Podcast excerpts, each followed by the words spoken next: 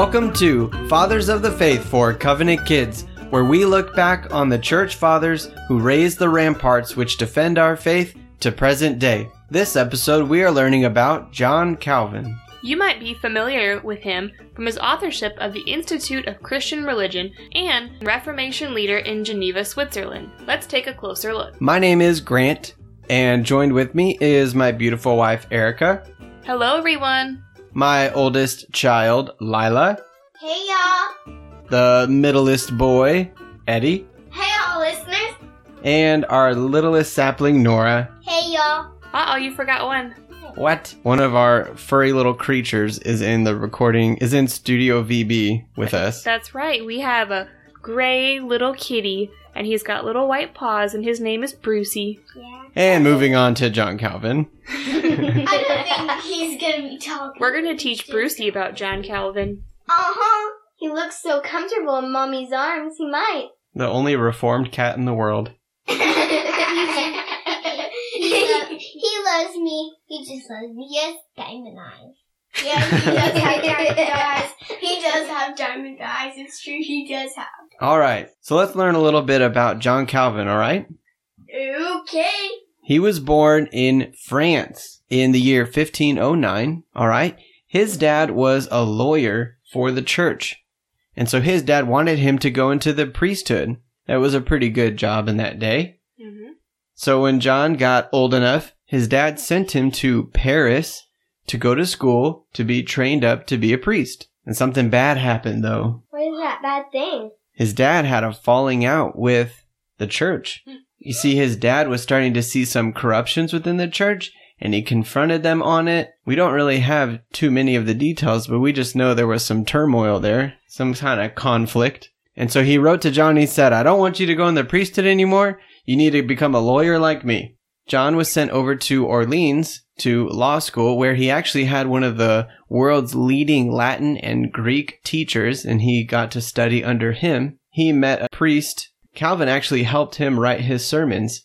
Now, his sermons were full of Reformation themes and topics of the Reformation. So the people in this town recognized that these sermons had some Reformation themes in them and they weren't sounding very Catholic. They were sounding very much like the Reformation and they were going to drive them out of town and they knew Calvin helped him write the sermon too. So they chased him out of town and they were going to arrest him. That's really bad. So then John was just traveling city to city, and what he really wanted to do was just be a scholar. He just wanted his books and a pen and paper, and he wanted to be all alone. He didn't want to be near anybody.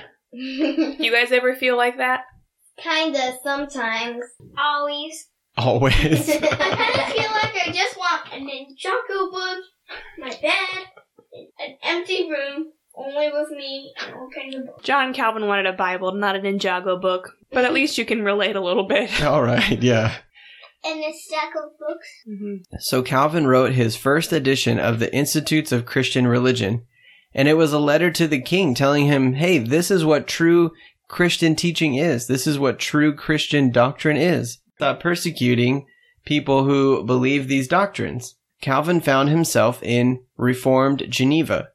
Geneva kind of liked the idea of the Reformation and being detached from the Church of Rome because then that meant they didn't have any leaders above them. They kind of wanted to rule themselves. And there was a class of people called the Libertines. Now, the Libertines were people who just didn't want to follow any commandments. Whoa, that's kind of bad. I'd Yeah. be scared. And there was a lot of commandments being broken in Geneva. Calvin's friend, Farel, convinced him to become a pastor there. And Calvin didn't want to at all. He actually said that he would rather die. God has a sense of humor, doesn't he? yeah. So then Calvin went to Geneva and pastored, and he hated every single day of it. And he fought with the people of Geneva, tried to get them to come to church more, and tried to institute Christian doctrines in their city. And guess what happened? What? What? They voted and kicked him out.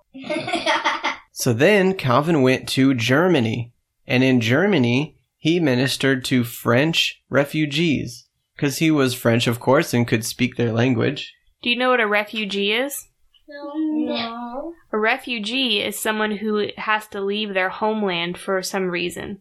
for their own safety. hmm Usually because there's a danger to stay in their homeland, so they have to flee somewhere else.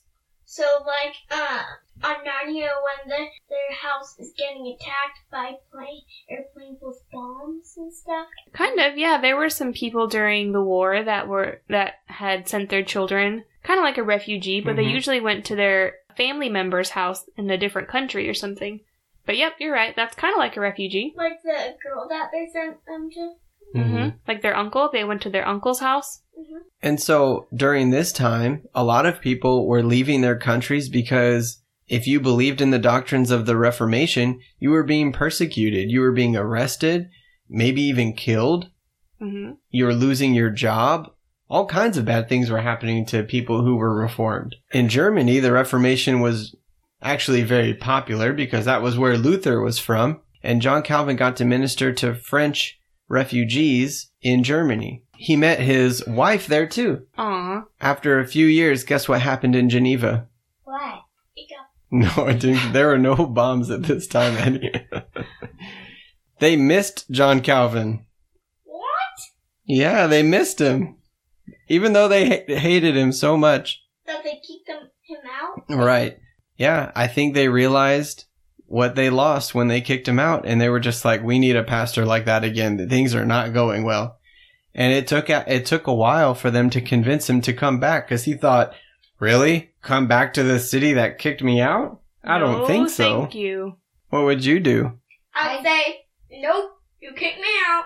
I would Now come here again. I would be like kind of bold. I'd be like, "You really want me here again?" Well, John Calvin came back, but with a list of demands. He said, if I'm coming back, things are going to happen this way. And he really just wanted things to be done biblically. Now, one of the greatest things John Calvin ever did, you guys, was write. He wrote so much and he preached so much. He preached twice on Sunday and almost every day of the week for years. That's a lot of sermons. Yeah, that that Yeah. is a lot of sermons. He must really like to preach. Yeah, and many people have looked at all of the books he's written and all the sermons he wrote and everything, and they just go, How did he ever have the time to do all this stuff? It was almost like he just never stopped writing. The pen was always going. One of the other important things to know about John Calvin's life, especially in light of how much work he did, was that he was always sick. There's hardly a time when he wasn't fighting some sort of ailment. Now think about it. When you're sick, how much work do you want to do? Zero. Zero. I just want to lay in my bed, go to sleep. So how much? So how how much work do you think you'd get done if you were always sick? Only Uh, six percent. Strangely specific. right. I'll be Zero. Well, John Calvin was sick all the time, and he still got all that done, and he still did all that preaching. He never stopped. He just kept going. Wow. Pretty remarkable, isn't it? So another very famous quote um, and phrase that came out of Geneva that John Calvin instituted was the phrase "is post tenebris lux," and that means after darkness, light. Can And you John- guys say that? say post tenebris lux, Post tenebris fruit. not tenebus, tenebrus. Tenebrous lu- lux. And what does it mean? After darkness, light. There's such a long period of time where people couldn't read scriptures because they couldn't read Latin. So for the longest time, there was this darkness and this ignorance that crept over Europe, and people weren't able to read scriptures. And John Calvin decided it's time for that to change. So after all those many years of darkness, light. He was going to share light and the truth of God's word. One of the ways John Calvin did this was he preached through books of the Bible. He would start at the beginning of the book and he would preach through the chapters and all the way to the end of the book. That wasn't done by anyone else. So that was revolutionary. And what he did was he had that quote posted above a door where the rulers of Geneva would go and meet and make decisions. So John Calvin was trying to influence every little bit of that city and every little aspect of life with that encouragement. What inspires you about John Calvin's life? That even if he's sick a whole bunch, he'd keep on working. Lila, why do you think that that is inspiring? Do you think he was working because he just really liked to work? Or do you think he was working because he thought that it was important work? I think he he worked because it was important to it. Nora, what did you like about John Calvin? Um, I like that he preached the gospel. Yeah, the truth. That's awesome. I like that um, no matter what sickness he had, he still kept on preaching. What do you guys like about the post tenebris lux quote? What do you guys like about that? I think that's pretty cool. Another thing John Calvin emphasized was the sovereignty of God. Mm-hmm. And this is why the doctrines of grace are nicknamed Calvinism, because they are all about the sovereignty of God and they are all about how God is in control of everything, including our own salvation and all of history. John Calvin really, John Calvin really took that to heart and applied it to every area of life. And so I think that's one of the greatest things that John Calvin passed on to us. And so we hope that this was beneficial for you to learn a little bit about John Calvin. We hope that you join us next week for Fathers of the Faith for Covenant Kids. See ya!